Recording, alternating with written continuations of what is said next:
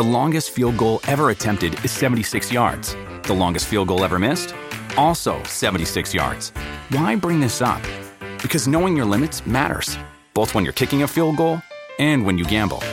Betting more than you're comfortable with is like trying a 70 yard field goal. It probably won't go well. So set a limit when you gamble and stick to it. Want more helpful tips like this? Go to keepitfunohio.com for games, quizzes, and lots of ways to keep your gambling from getting out of hand. What does motion sound like? With Kizik hands free shoes, it sounds a little something like this. Experience the magic of motion. Get a free pair of socks with your first order at kizik.com/socks.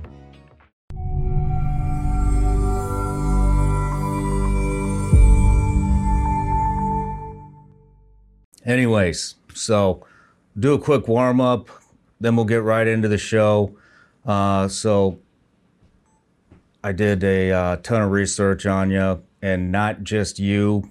Uh, I listened to a lot of your podcasts. A lot of them were very similar, and um, I don't really know much about being a firefighter. So I was also doing research on kind of like the life of a firefighter, and um, I wanted to kind of try to be able to relate being a firefighter to being uh, in a SEAL team or at the agency. And uh, one similarity that I thought was pretty funny was, I mean, you guys eat, sleep, shit, fucking live together, and uh, and eat together. And so when you guys are at the firehouse, it sounds like there's always a common meeting area where all the jackassery happens. And uh, we have that too in the SEAL teams. We call it the platoon hut. And uh, there's, if I could be a fly, if anybody could be a fly on the fucking wall for the, and listen in on the conversations that happen in that room, uh, you'd be a fucking instantaneous billionaire because you could write a book about it. It would go viral. Might But- change some civilians' uh, minds of, of their um, ideas of the Yeah. people, the people in this profession. Yeah, uh, they might not think we're the uh, stand-up human beings everybody thinks we are. That's right. But uh, but anyways, it sounds like you guys all meet in the kitchen or the dining area, and uh, so is there any conversations that come up uh, that you can think of that are fucking hilarious? Yeah, over the years, man, there's tons of conversations. When you're sitting there, you're breaking bread with your brothers and and and, and sisters over the table, and it's kind of like what happens in the house stays in the house. Yeah. And you know, it's like we're a bunch of children, we're a bunch of grown children waiting for that for that bell to go off, and when it does, you got to run out of there with a plate full of spaghetti in your face. And I think that's where the difference would lie with the SEAL teams. Like when you guys go on an op, you're planning to go on that op.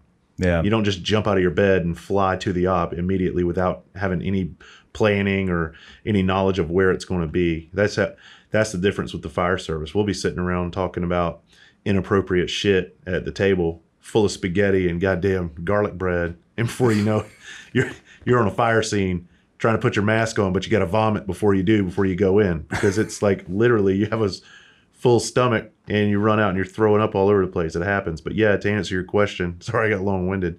To answer your question, all of the inappropriate shit happens right there at the kitchen table, man. It's all Yeah. the good stuff, all the bad stuff, all the ball breaking. That's where it goes down. Um, no one thing comes to mind other than uh, than a funny emergency call that we they went on years ago, and uh, I talk about this extensively, and I'll probably talk about it during the during the episode of a conversation that took place, and it was uh, it was about breaking a new guy in over over experiencing his first death on the job, um, and it was funny to all, all of the old guys, but but not the new guy. Well, let's hear it.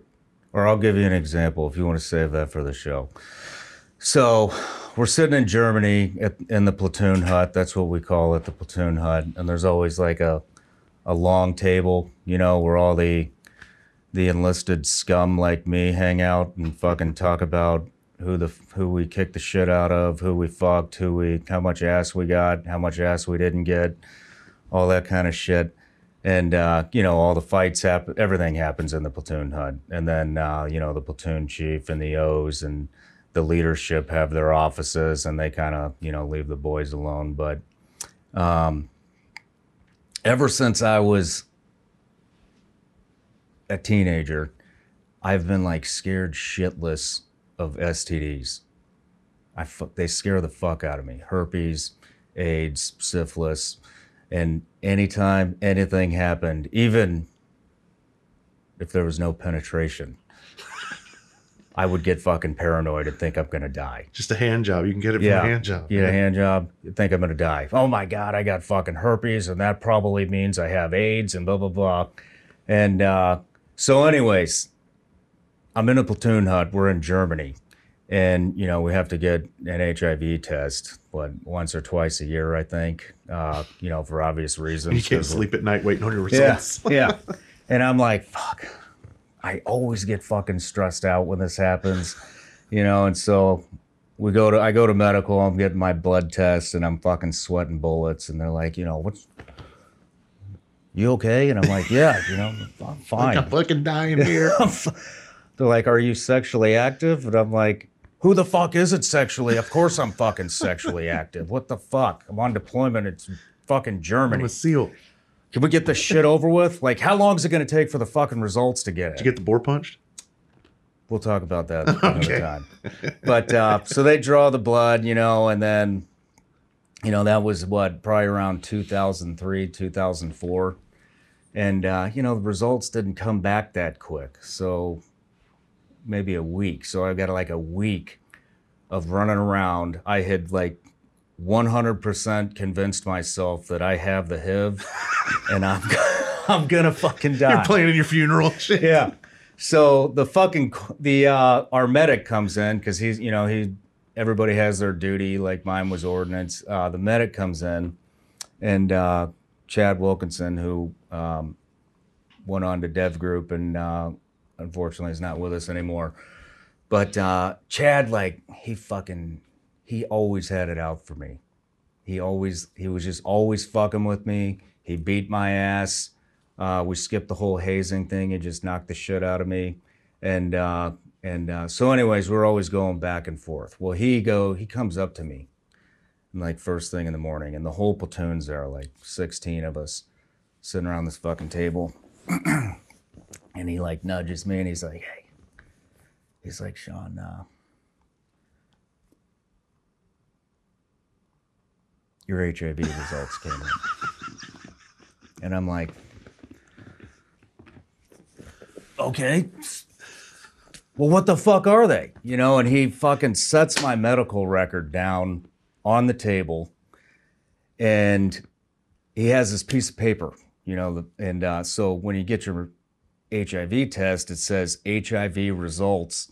And then there's a fucking long dotted line that goes to the other side of the page. And then it says, you know, positive. It's like this long build up to the Yeah. fucking results. So he's got this fucking paper over over it, and I, all I see are HIV results. And he runs the paper like he's covering the results. So he runs the paper like real slow across the fucking dotted line. Nobody in the platoon knows what's happening right now. And uh, I fucking passed out. you fucking pass out. I, I went fucking tits up, just like that. I'm like, I couldn't handle the anticipation and I, or the suspense, and he's running across this line, and I'm like, fucking tits up, fall out of my chair, wake up, and uh, I was only out for like a second, I think. I fucking fainted, I guess, and uh, nobody else knew what the hell's going on. And they're like, dude, what? Are you all right? Chad is laughing his fucking ass off. And I'm like, what the fuck are they? What? I'm like, what? Do I have fucking AIDS? Jesus Christ, you know? And uh, and then He's like, no, all the dudes you fucked are clean. You're good. Yeah. so I'm not gonna tell you the results.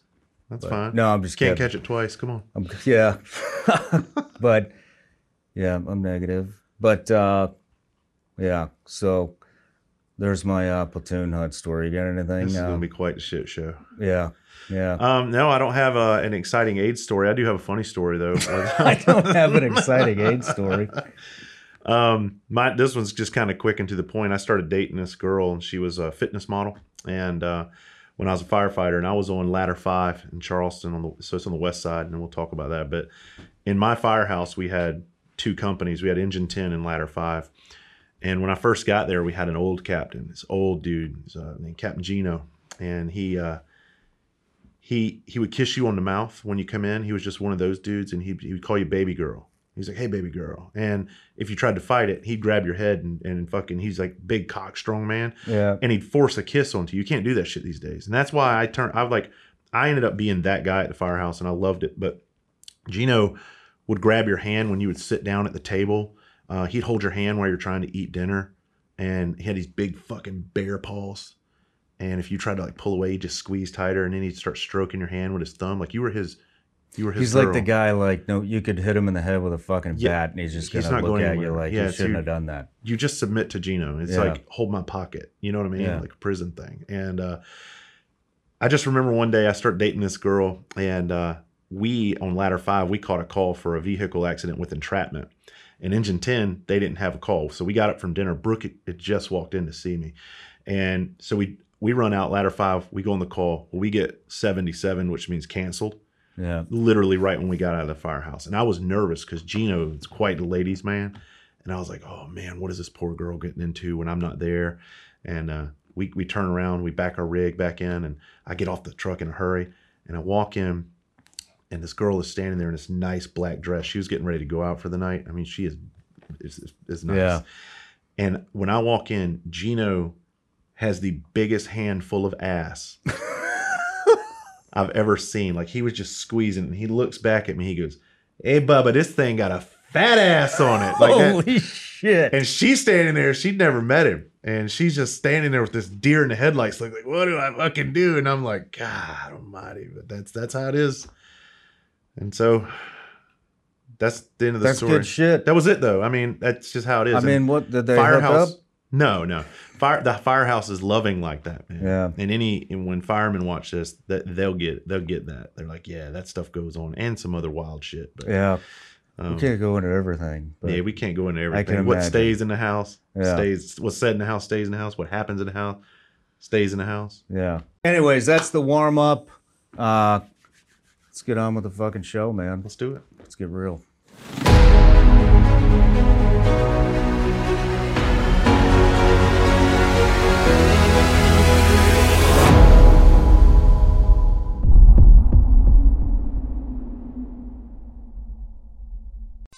It's time to get away in a new Hyundai vehicle during the Hyundai Getaway Sales Event at Woodhouse Hyundai.